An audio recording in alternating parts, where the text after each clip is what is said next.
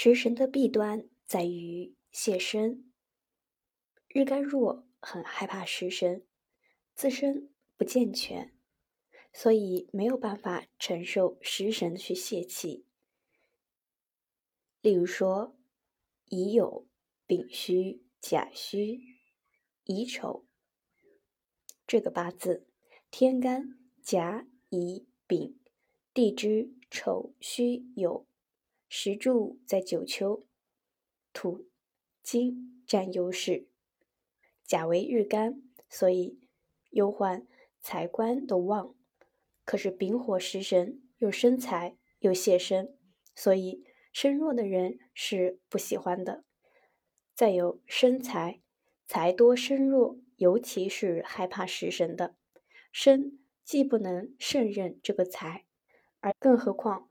再见到食神去生财，例如丙戌、戊戌、甲辰、甲戌，土重木折，财旺身轻。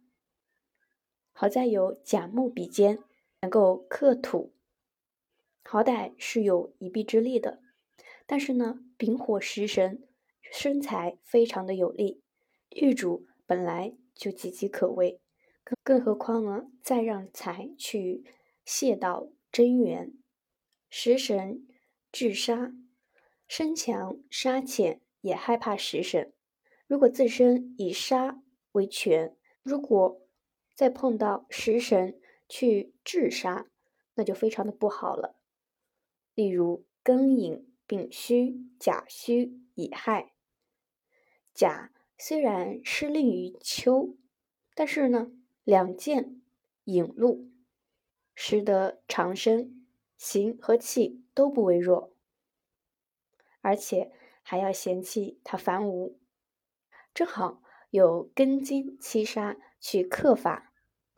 可是呢，刚好有丙火食神去克制住了这个根金，食神还可以损官，身旺官弱，也怕食神，身以官为尊。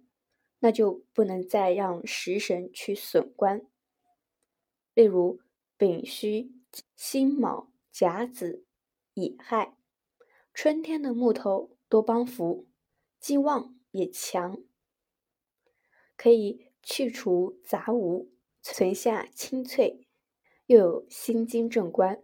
但是呢，丙火食神克合金，就没有用武之地了，这个官受损。所以呢，导致八字变得频繁。